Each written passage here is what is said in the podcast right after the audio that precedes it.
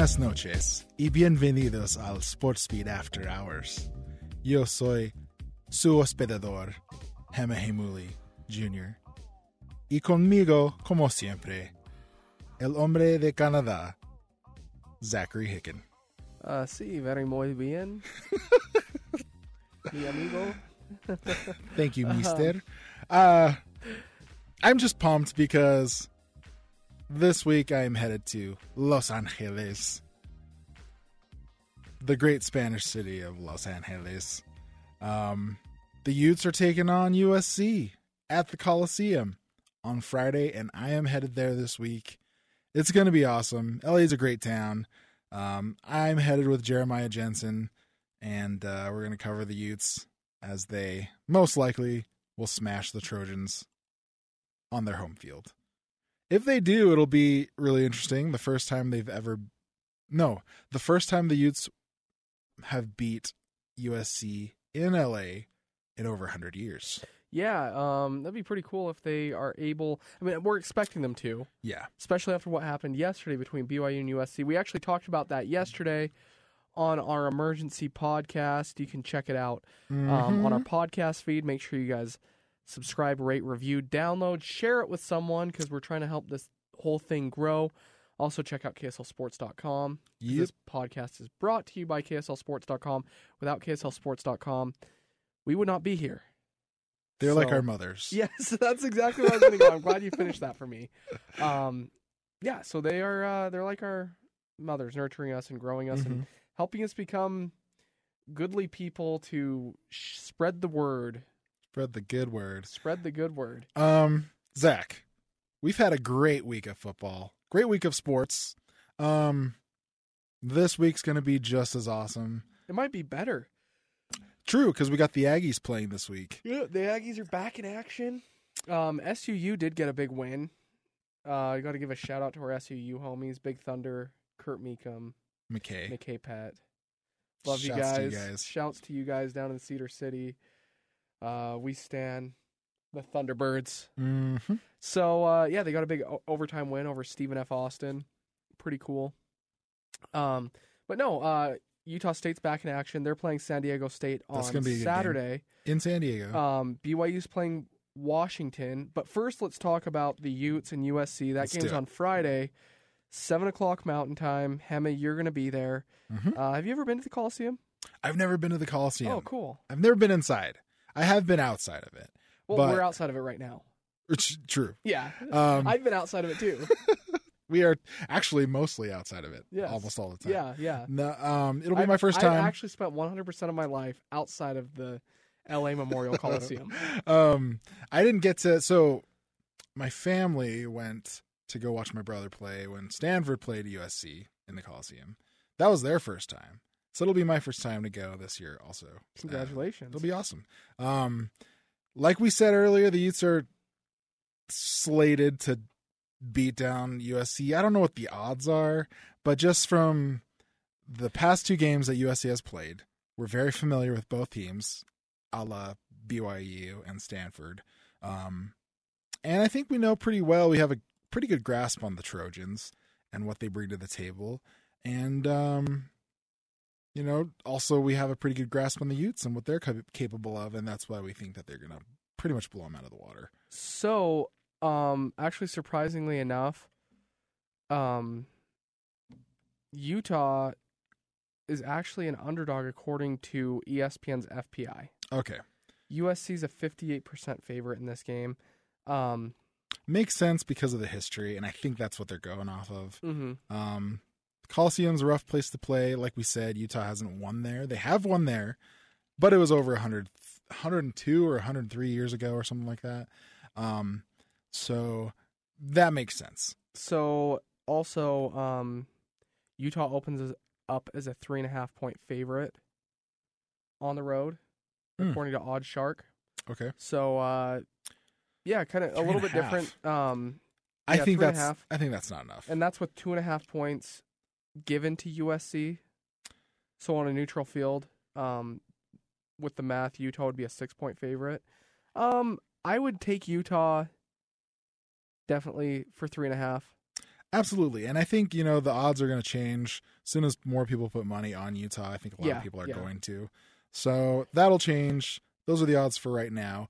But um, why do we say that Utah is going to destroy USC? Well, because Utah's been fine tuning their game in these three preseason games. They're 3 and 0, as they should be. Um, I was at the game last or this past week when um, Utah Idaho hosted State. mhm, hosted Idaho State, um, and everything we heard from Coach Whittingham the week before about the things that he wanted to see ironed out, about the things that he wanted to see improve, improved. Two of the biggest things were one, he wanted the kicking game to be a little bit stronger, a lot a bit stronger. Um, you know, being Utah fans, um, I, I think Utah fans recognize that you know they've been spoiled over the past few years with a great special teams group, and this is like the first year that their place kicking game hasn't been that strong. And so that's one thing that Kyle Whittingham wanted to see improve. And then the other thing, obviously, was he wanted to see Tyler Huntley air out the ball more, make more quarterback plays, quarterback decisions. And those both happened um, against Idaho State. Yeah, Tyler Huntley, 15 for 19 through the air, 282 yards, three touchdowns, um, a long touchdown completion of 82 yards to Bryan Thompson. They connected twice for touchdowns. Um, he also hit, had a 60 yard touchdown pass to Brant Kuithe.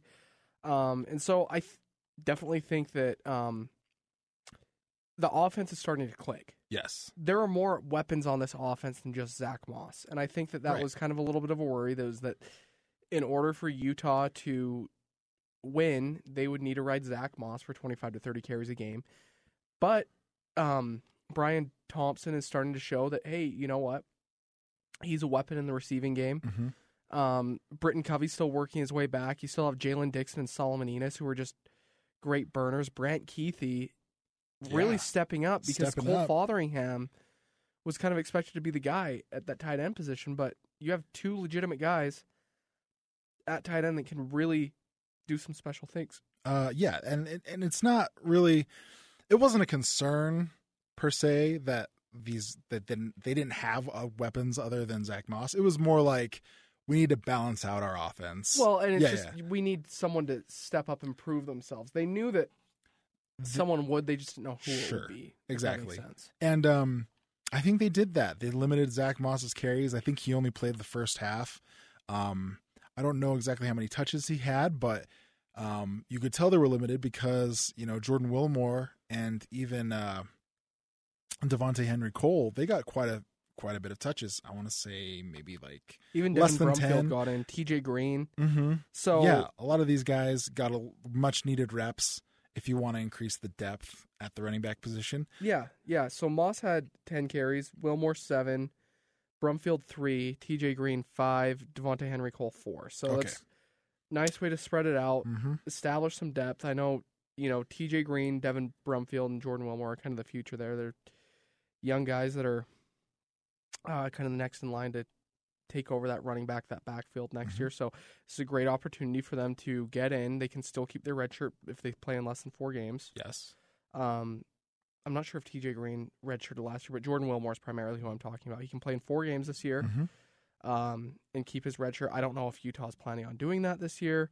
Um, he has played in uh, all three games so far this year, so Yeah. I don't know if that's what they're planning on. But getting him in-game reps is huge because he's the next stud Yes. after Zach Moss leaves. And I think, you know, in my opinion, I don't think they're as concerned about his red shirt because I think Jordan Wilmore is going to be really, really good. Mm-hmm. So good, in fact, that he could probably leave early. Well, and you could almost want to preserve that red shirt just in case something happens in the True. future and he gets hurt. an injury or something like that. But so but yeah, I, I don't think Coach Whittingham is is you know he's not too concerned about players, especially with the whole next man up mentality. I think Mhm. they've got plenty of people in the works, and so right now it's just all gravy, and that's what they were doing against Idaho State.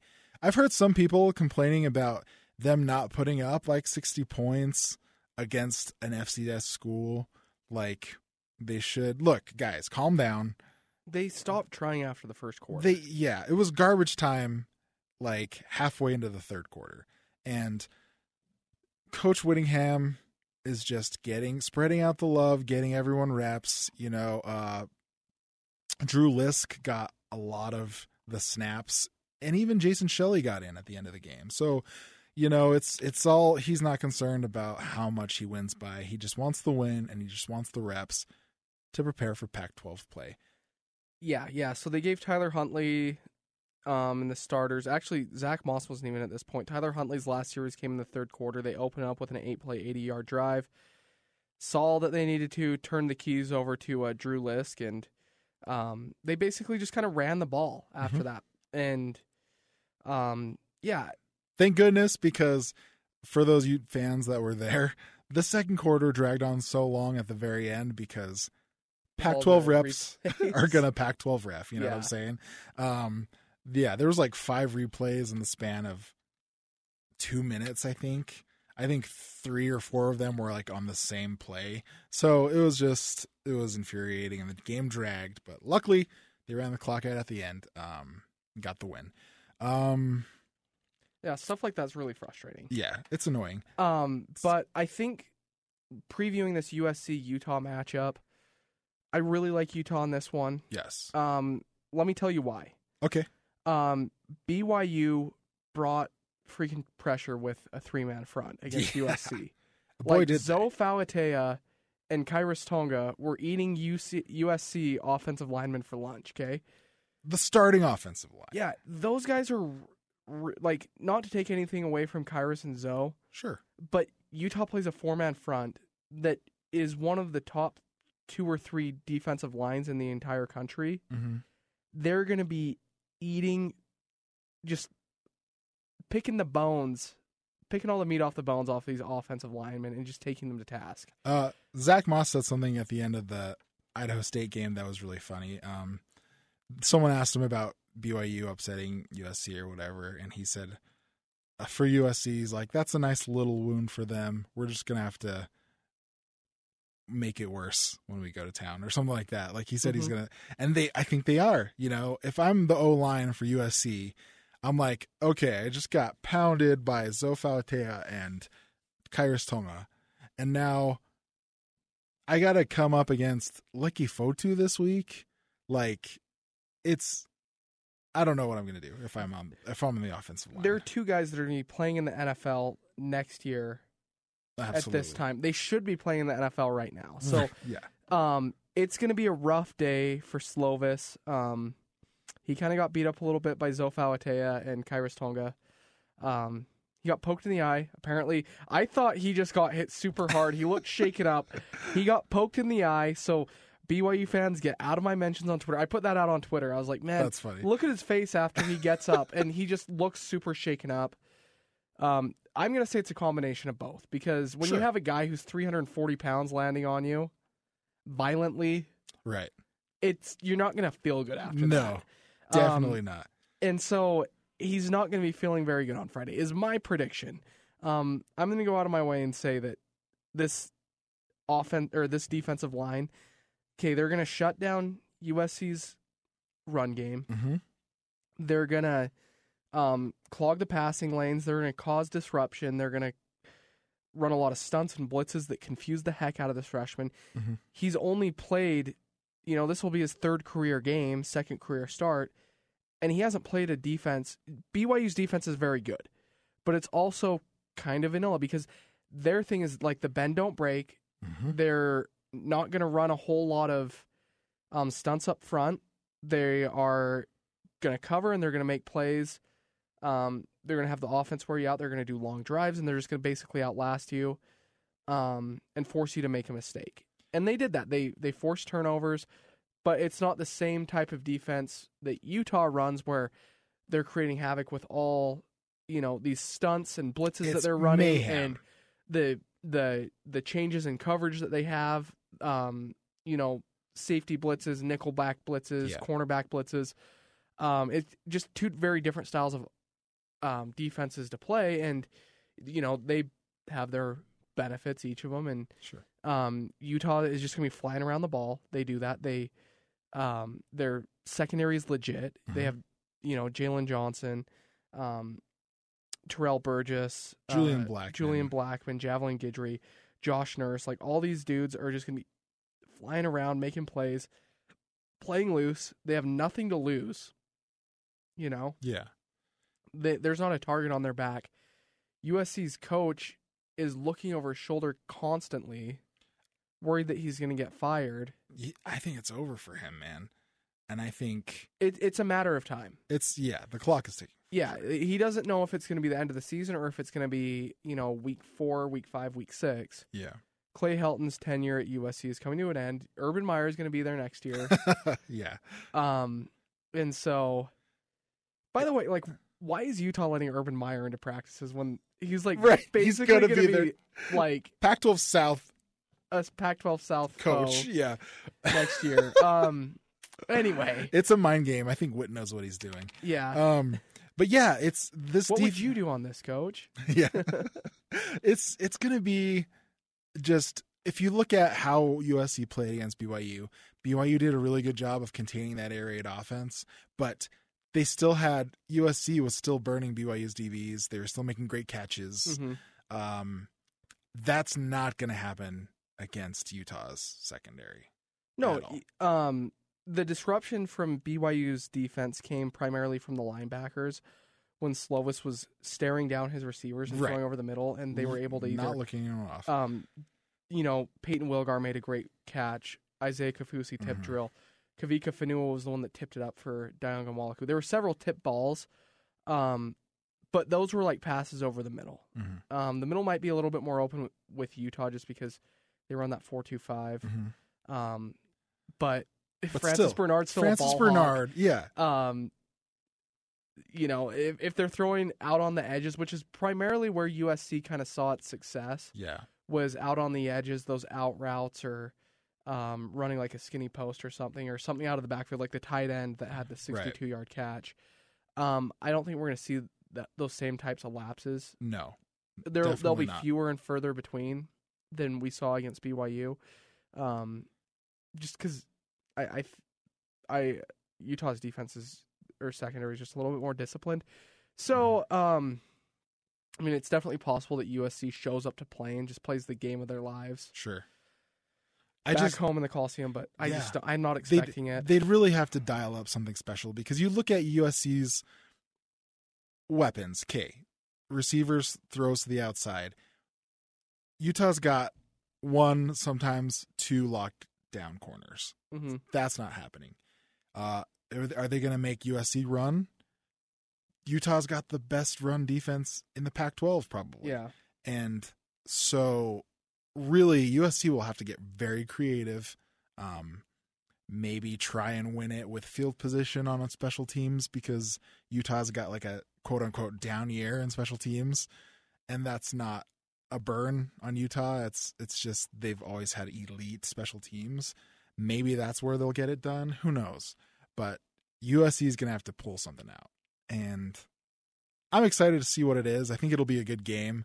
But I think as the game wears on and after Utah makes their second half adjustments, they're going to just shut the door on this USC Well, and- USC team. and my thing too is, um, Utah's coaching staff will be better prepared than USC's. Mm-hmm. They don't have distractions that are going on.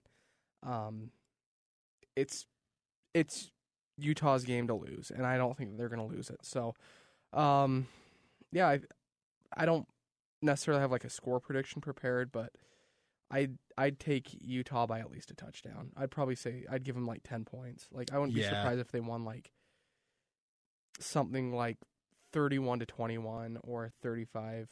I don't know how they'd get there 25 35 24 Sure. let's say um I yeah, exactly. I think I don't think like we said in these first three games, Kyle Whittingham's not going to like run up a score.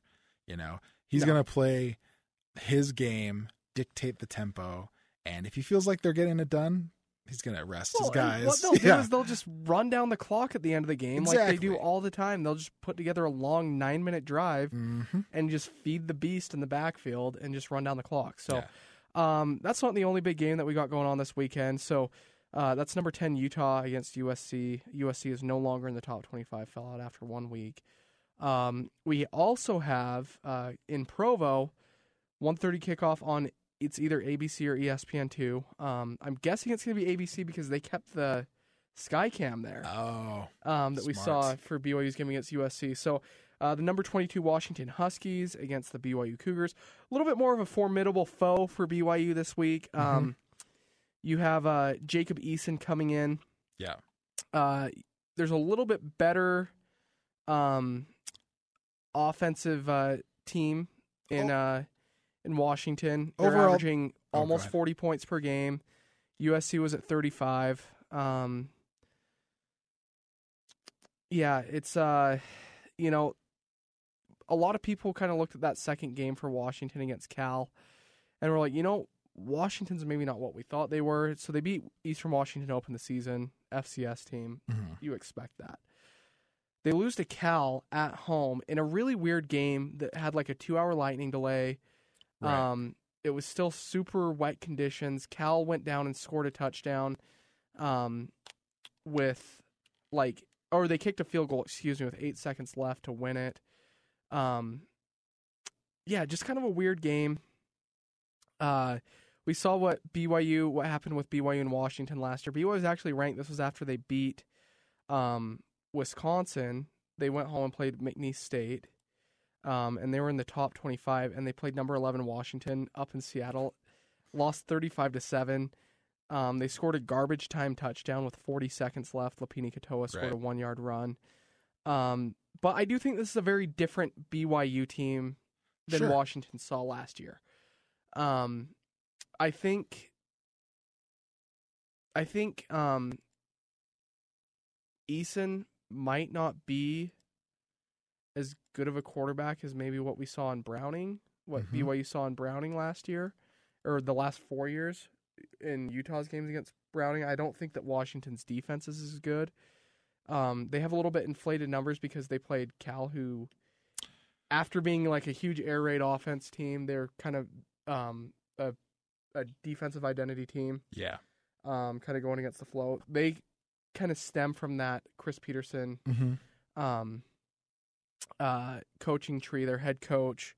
Um, he uh, Justin Wilcox came from Washington, defensive minded guy, um, and so they're not going to run up the score. No. um, against any teams, you know. But anyway, um, I guess the point that I'm getting at is that uh, I think this this is going to kind of be like that uh, the Wisconsin BYU game last year, Mm-hmm. where we saw in 2017 BYU was just completely outclassed by Wisconsin, and they go on the road in Camp Randall and win. Mhm. Um, I think that BYU is going to give Washington a test. Yeah. So, um, yeah, I don't know. What what what do you think about this? There, there's a couple things that I know for sure that are going to happen. I, I, I agree with you that BYU is a different BYU from last year. I think the attitude is different, the mentality is different, but more importantly, the coaching staff on both sides of the ball kind of know what their identity is now. Uh, I think the offense is still working out the kinks, but I think the defense knows what they need to get done.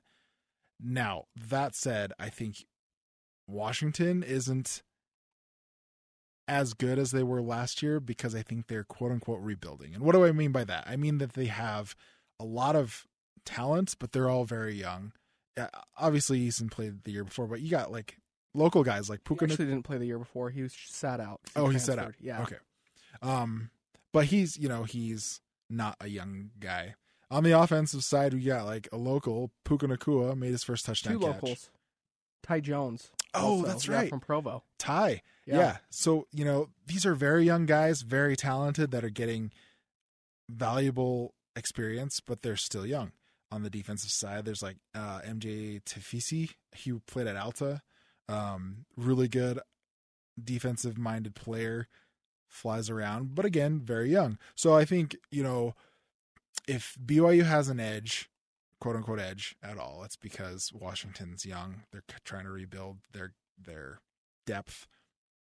Um, but you got to remember Washington's more disciplined than USC. There, Jacob Eason's going to be looking off um, players, uh, looking off defenders more than uh, what's his face Slovis did. Yeah, I so I think Slovis has a little bit more arm talent than mm-hmm. uh, Washington uh, does. Um, I think that, um, I think that USC definitely has better wide receivers, if not more experienced wide receivers. for sure. I think there's talent there with guys like Ty Jones, which I'm not seeing any stats from this year. I'm not sure if he's dealing with an injury or something, but Puka Nacua, you know, one of the best wide receivers in the country, goes to Washington. Yep. Um, but you know, it's it's kind of funny. I'm looking at these numbers for um, BYU and Washington, and like their leaders are actually pretty similar. Okay, so let's take a look at Okay, let's the leaders for both these teams. So Jacob Eason, uh, on the year, is 63 for 91 for 773 yards and seven touchdowns, one interception. Okay, Um, that's a little bit inflated because yeah, they have played an FCS team to start the season. sure. Uh, they also played Hawaii last week, and he threw three touchdowns against Hawaii. Zach Wilson, okay, keep this in mind: 60 for 95, so four more pass attempts, three less completions for 720 yards, two touchdowns, two interceptions But he played against all packed. and Uh, he's played against all P5 P5 teams so teams. far. Um, One so being Utah. 773 yards to 720. Okay. Right. Uh, Savon Salvin uh, Ahmed for Washington, 44 carries for 246 yards and two touchdowns. Uh, Tyson Williams, 43 carries for 236 yards and three touchdowns. Wow. So those are very identical. Uh-huh. And then uh, leading receiver for Washington, uh, Hunter Bryant, 15 receptions, 236 yards and a touchdown. For BYU, it's uh, Micah Simon with 13 catches for 210 yards. So very similar numbers between like some of these leaders on offense for both these teams, which I just I think is kind of interesting. Um, You look at um, yeah, Washington is scoring a lot of points on offense, but it's inflated because they played Hawaii. Right. They won 52 to 20. They played Eastern Washington. They won 47 to 14. They played a tough Cal defense and they lost 20 to 19. They could only put up 19 points. Hmm. So, um I don't know. I I think that um this this I kind of like BYU in this matchup. Like Interesting. I Okay. more than I thought I would at the beginning of the year. Okay, looking sure. at who Washington lost last year, um, they lost uh one, two, three, four, five defensive players to the draft. Yeah. all taken in the first five rounds. Also lost Myles Gaskin, who's um like their all-time leading Incredible. rusher. hmm Uh, they lost Kaleb McGary in the first round, who was um, starting tackle, and then Drew Sample, who was their tight end last year. So they've And lost a lot of talent. Um, and so, and then they lost um, their starting quarterback as well, like you said. So I, I agree with this is a new Washington team. Man, that's true. I think, you know, BYU does look better than I thought they were going to be. I picked BYU to lose this game at the beginning of the season. I did Um, too. I still think BYU is going to lose, except and unless these things change. Okay. BYU needs to clean up, just tighten the screws a little bit on defense. Like you said against USC, they got sloppy, um, lost some men, like at tight end. How do you lose a tight end, right? If you're they tight ends aren't quick and shifty. They don't motion much. Mhm. Like you should be able to know where where this tight end is. They got to clean small lapses up like that. Um I think that's mostly it for the defensive side. Obviously, you're going to have to play tougher because it's a higher quality opponent, but I think if they just clean up the lapses in the secondary, they might have a fighting chance against Washington's um, offense. On the offensive side for BYU, um, Zach just needs to keep doing what he's doing, clean up the decision making on his end. There's a couple times against USC where he held on to the ball way too long, um, and he wasn't like moving or making anything happen. He should have just threw it away or eaten the sack. Um, cleaning up those decisions, I think, will help the offense to click more. Um, the offense made huge jumps. Wouldn't you agree? Huge strides for the offensive play calling side, but also Yeah. on the performance side. Yeah. Um, like you said, Micah Simon like came out to play again, which is insane. Yeah. And then like the young guys like Gunnar Romney did a great job of of coming out and making big catches when it was necessary. But also the thing that I'm happy most about is Tyson Williams got all the touches that I thought that he should have had. and not only him, um, Asupka, Asupa, Uh, Let's just call say soup. I have no idea how to say his name. Um, he got some touches too, which is like good. You need to give your backups touches. You can't just pull your starting running back and then have the backups block because the Mhm. defense just knows what's happening. Yeah. Um, so giving him touches is a good idea. So I, I'm happy with how BYU is performing. They're trending upward. Yeah, definitely. Um, so I think, I think part of the problem that BYU ran into is that they were trying to get too creative against Utah. Tried to get too tricky. Tried to install packages that Utah just wasn't familiar with, and they just couldn't execute on that. No, it's game Um, one. Like, yeah, it's game doing that? one. Like you're installing like all these new packages and stuff like that, and trying to run them, and it just didn't work. Mhm. And um, and then of course you know tip balls go in the favor of Utah. Yeah. Zach Wilson try to force too many plays. Then that thir- that second game against Tennessee, first three quarters things just aren't clicking. You're kind of seeing the same issues, miscommunications, timing's off. Like Aleva Hifo gets hit by a snap Mhm. um, later on, Aleva Hifo, in order to avoid getting hit by a snap, he kind of slows down in that motion where they do that fake Right. sweep. And he's so late that when Zach goes to hand off the ball to Tyson, um, they get, they kind of have uh, fumble things back there. Sorry, not fumble, but they kind of get mixed up a little bit Right. and Tyson gets tackled for a loss. And so you start to see against USC, things are buttoning up, things are looking smoother. They Mhm. have an identity, they know what they need to go to, they know what their bread and butter is, and it's working. Yeah. They know who the guys are, they're tightening up rotations, stuff like that.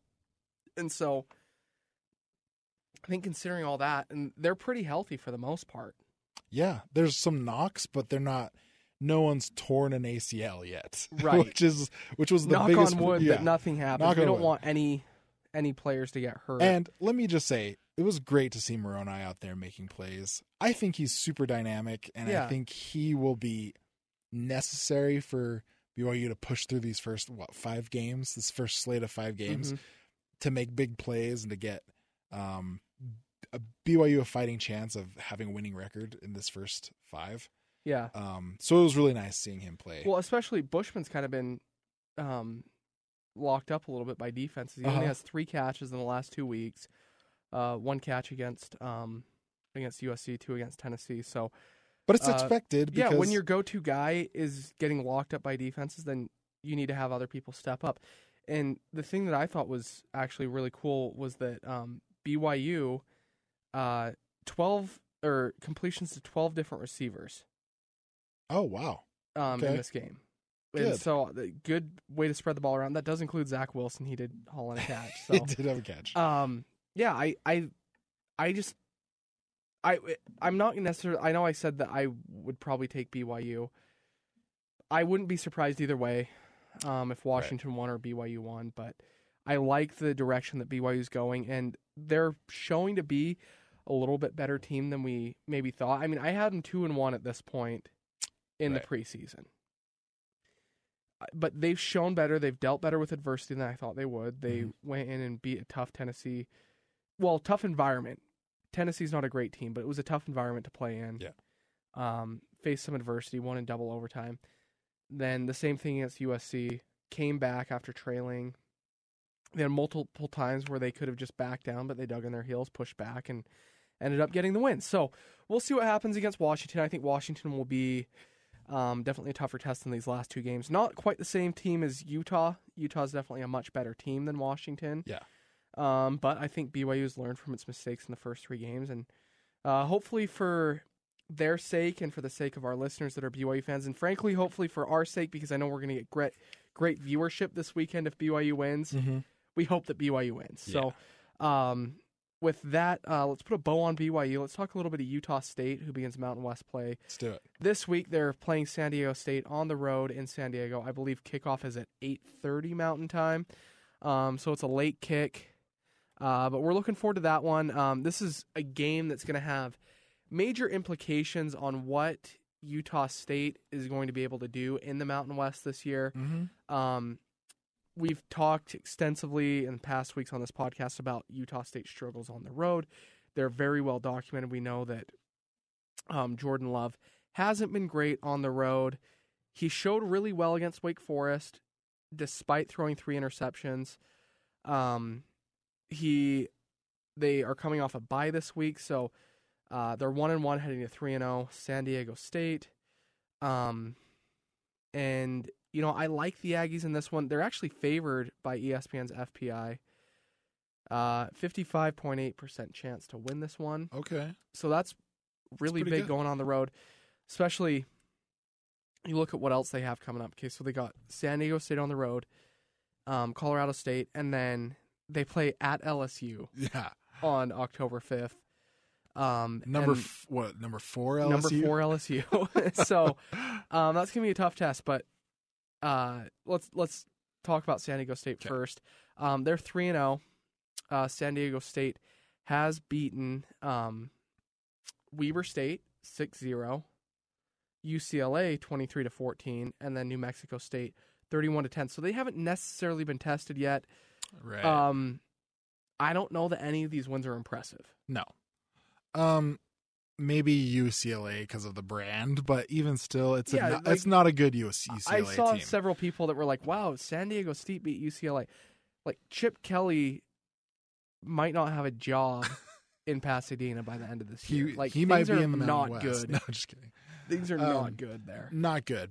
Uh, And you got to remember, San Diego State, they're just uh, a level like they've always been decent. They've they've never been awful. They've never been fantastic. I don't think, but they do fi- figure out a way to turn out like really good players. Um, you got to remember Rashad Penny. You know, great running back. My favorite running back back in junior high was Marshall Faulk Yeah, you know they just they just have good talent out there they know how to find it so um they're no pushover that being said how do you think utah state's going to fare against these guys will be the toughest people they've i mean the toughest people they'll play in is this conference play for them yeah. This is their first Okay. game in Mountain West play. um So you look at their tough games that they have. They have Boise State at home, and then their two tough uh, conference games on the road are against San Diego State and Fresno State. oh they're at fresno i Yeah, forgot about yeah. that ugh those are tough mountain west teams so i take it back but Utah State's a good team. Um, I'm excited to see what they do. What I want to see is I want to see Jordan Love um, sp- taking the offense to a more balanced level. Now we know about um, Jordan Love's running back core. We talk about it all the time. Um, our boy Gerold Bright, for one, uh, then our boy J- um, Jaylen Warren. Jaylen Warren. Like he's intro- reintroducing himself to the state after you know you Some go down to time snow college sometime sometimes and people just kind of forget unfortunately like what's going on um while San, like snow college is just consistently dominating teams Right. at the junior college ranks and they pump out like all these big time recruits and then they show up like Garett Bolles like Right. people are like, "Oh yeah, there's this big recruit out of uh uh he played at like Pleasant Grove and Westlake and then he goes down to Snow College up. Ephraim. He's like the number one tackle in the country and then becomes a first round draft pick after one year with Yeah. Utah. Same with like Jonah Trinnaman. Um lo- there's so many guys. So that- many. that's like the same story for Yeah. them. So it's pretty cool to see just for Jaylen Warren. Um I didn't get a chance to cover him when he was in high school. Um just because I think I was in high school at the same time as him. But anyway, um, it's just cool to see him come out and just represent Utah, Utah Yeah. football, and do big things. Um, I love what these transfers from the U are doing.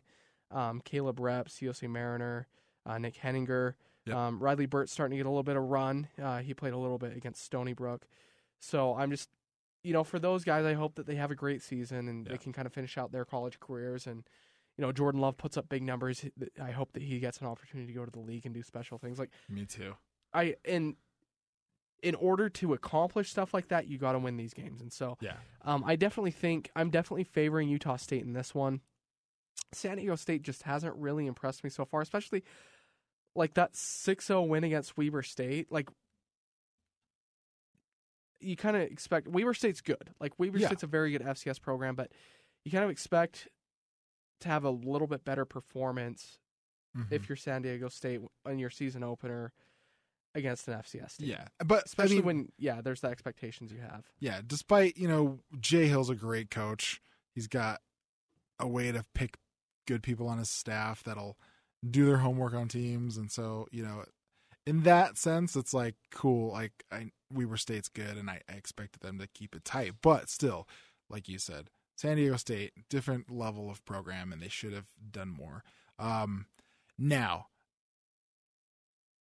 I want this to happen. I want Utah State to show a more balanced offense, get it, get the job done, score a bunch of points.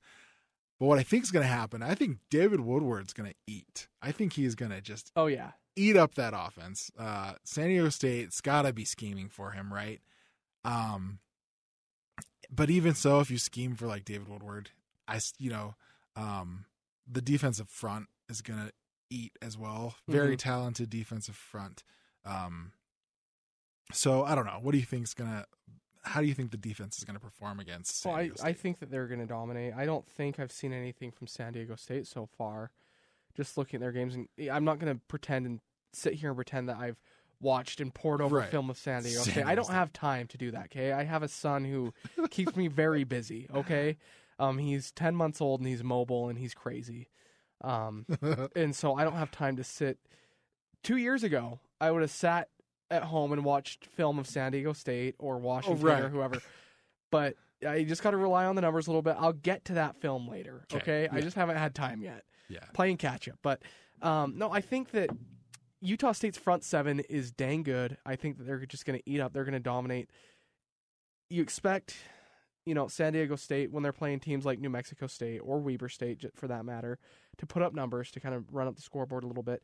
We haven't seen anything from their offense to make them think that they're capable of doing that yet. So, um, yeah, I think Utah State. I would be very surprised if they didn't run away with this one. Yeah. Um, now, granted, Utah State has struggled on the road, so we'll see what happens. But I'm going Aggies all the way on this one. yeah. Me too. If they win, though, is this is this a is this a big win for them? Do Oh, you yeah, think? absolutely. Okay. Yeah, because Okay. um, you look at the progress that they made last year in the Mountain West Conference, and then they had a huge setback with basically their entire coaching staff leaving. Yep. Um, people aren't picking them to be the favorites this year, but they probably should be. I mean, Boise State's good. I, I think that Utah State's better than Boise State, but um, anytime you get a, a conference oh conference road win, it's always a It's big, big. win. Yeah. It's always a big win, especially a team that's favorite or a favorite in the other division of your conference. For sure. Um, it's always a big win. So Cool. um, yeah, I'm I'm looking forward to that. Uh, I'm also looking forward to you won't be covering this, but No. week six of the uh, high school football season coming up. We're halfway through the regular season. it's been flying Teams are by. finally starting to get into region play. Um, we had, I mean, we've had region play began in week two with like Davis and View, Viewmont, Uh huh. but more and more teams are getting into the swing of things with region play. Um, had a great week five. We had a double overtime game between uh, Roy and um, it wasn't Fremont. Roy and Syracuse, I think is who Oh, it was. yeah, that's who Went to double was. overtime. I'm going to check that real quick. We had um, a national powerhouse um, in the state, Bishop Gormany and Lone Peak. I was Mhm. there for that. Uh, a great Region 8 showdown that I was also for um, at Provo against Springville on Friday night. So, um, just a lot of fun football the last couple days. Um, and I think that week six is going to be big. Um, I'm looking forward to it. What's our game of the week this week? Uh, the game of the week. Let me check real quick. I'm so Syracuse and Roy yeah did go to double overtime. Um, oh Kearns and Riverton. oh, that game was nuts. insane. So I had Kearns like super high up in my top 25 poll last week. And then I kind of pulled them back down after that loss to Riverton. So um, Riverton and Kearns, uh, like just the fourth quarter of this game alone was crazy. Um, Kearns had a 40 yard interception return for a touchdown with two and a half minutes left. Riverton, um, Isaac Rangers, then goes and returns the ensuing kickoff for a touchdown, 80 yards. Jeez. And then Isaac comes up big again, and he uh, has the game sealing pass breakup to win the game and upset Kearns. So, um, just an absolutely nuts game. But for a Game Night Live game of the week, let me pull up our calendar. Oh, you know what? It's uh, it is um region uh eleven, Ridgeline at Skyview. Ah, So Alex Curie will be on the call. Jeremiah Jensen's going to be in L.A. Sam Farnsworth back in the studio. He'll have you covered with all of our games. Um, I'm actually covering Skyridge American Fork, which is going to be a great game. mhm. Um, we also have Lone Peak Westlake. Lone Peak should probably roll in that one. Just looking at some of the main ones we should look at. Uh, Provo at Lehi. Um, uh, Spanish Fork Salem Hills. Wasatch Maple Mountain. Um, Region 4.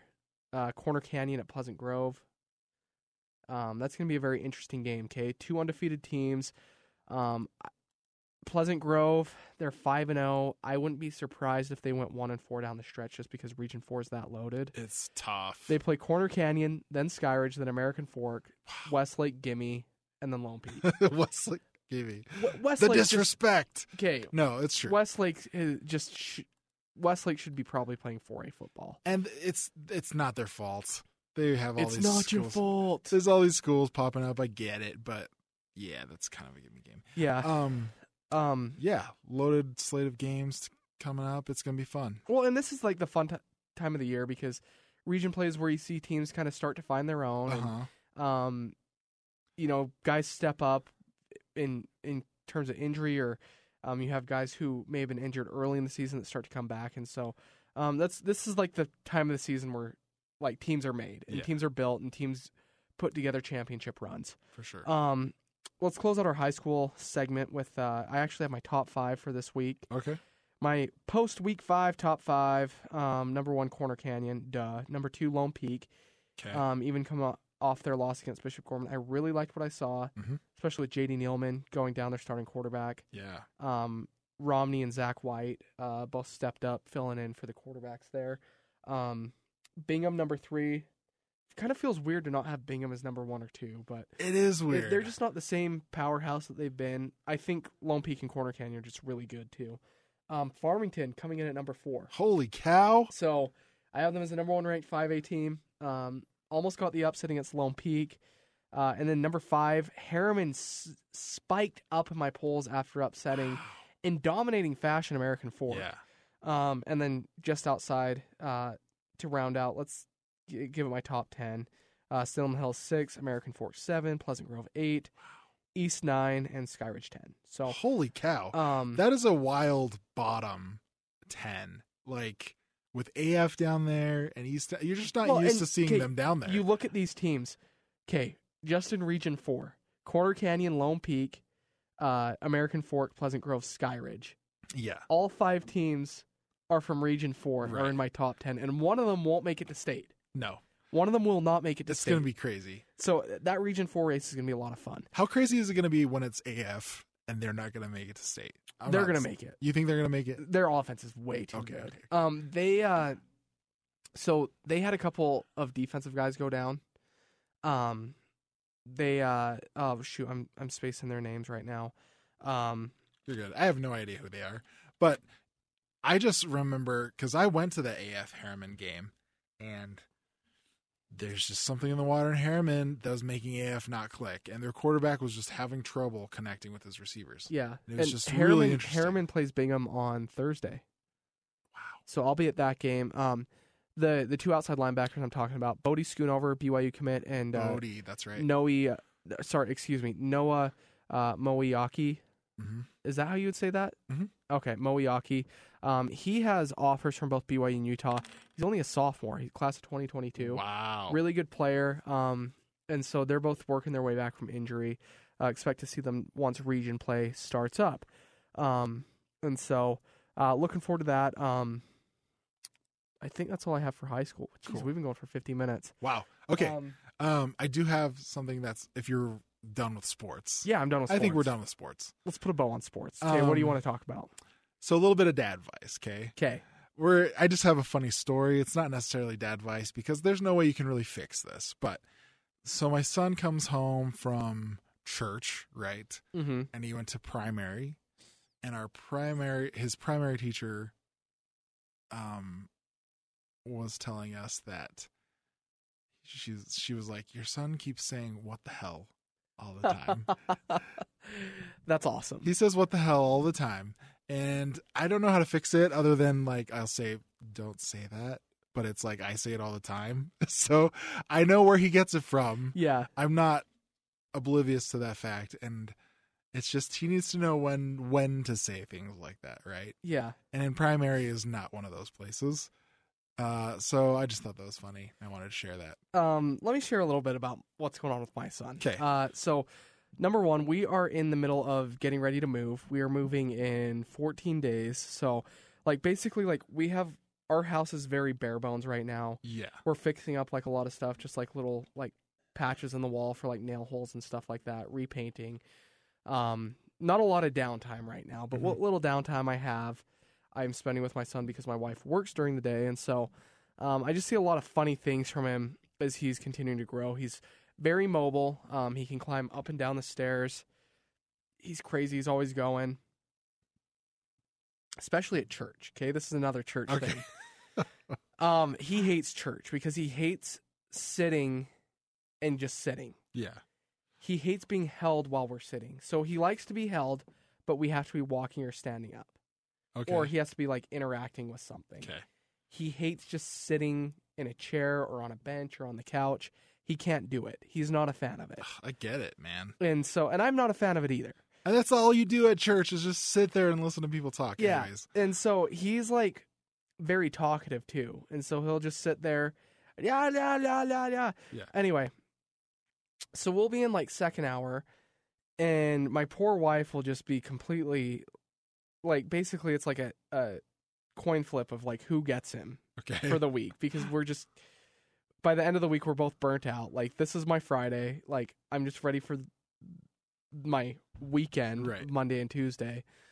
And so a lot of times on Sunday I'll take him. and I'm just burnt out, and so I'll just put him on the floor in the back of like Elders Quorum or something like that.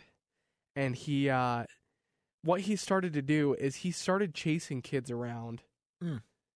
and um they'll all be good. They'll all just be sitting there playing with their toys or just minding their own business. And my son will just, he'll see another baby all the way across the freaking gym and he will dart after them. And he's fast. Yeah. Like, he would win races if we were to race babies. Um, Baby crawling. races. If we were to do baby crawling races, like in Malcolm in the Middle, when Hal Yeah. goes to like the daycare thing, the daddy taught time. Uh-huh. So he, he will just book it across like the back of the gymnasium, the back of the classroom. And the whole time he'll just ah and then he will go up and he'll go and like kiss the baby, like try and kiss Oh, them. Okay. Like he's being sweet. Cute. But his he has teeth. And so he gives them a big open mouth kiss and a lot of it ends up as a bite. Oh. And so I I have never let him get to the point where he has like kissed another baby because one I don't want him spreading his germs. Two I don't For want him getting germs. I don't know what's going on in other people's homes. Yeah. I'm kind of a little bit of a germaphobe that Okay. way when it comes to him.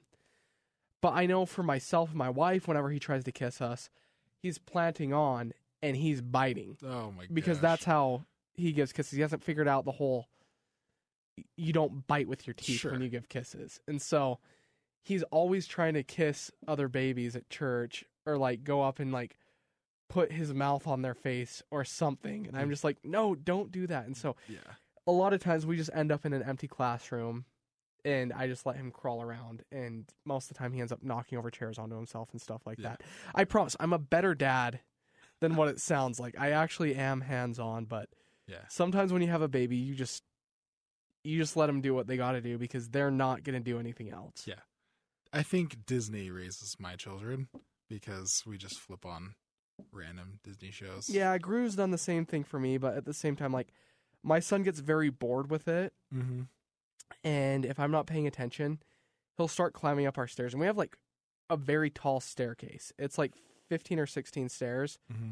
If I'm not paying attention, he will make it up to the top and then for some reason he'll decide to just sit down on the steps, lean back and fall. Like So, backwards. yeah, yeah. Why do they do that? I don't know. They'll like sit with their back to like a, the stairs or like the tabletop or whatever Yeah. they're sitting on. It's the children are dumb. they just do it to keep us on the edge. Yeah. keep us on our toes. So, um, yeah, that's kind of what I'm dealing with right now. He'll chase me around the house screaming, ah, just that high pitch, Yeah. high pitch noise, and that's Yes. how he communicates saying that he wants to play. So, it's fun though. I'm enjoying it. Um, I'm excited to uh, move. That's crazy. Yeah. Um, first time we've moved in a long time. We've been in our current place for about five years, so a lot of memories. But we're actually keeping it. We're gonna rent it out. So um, once our renters are done, if anyone else is looking for a place to rent, hit me up.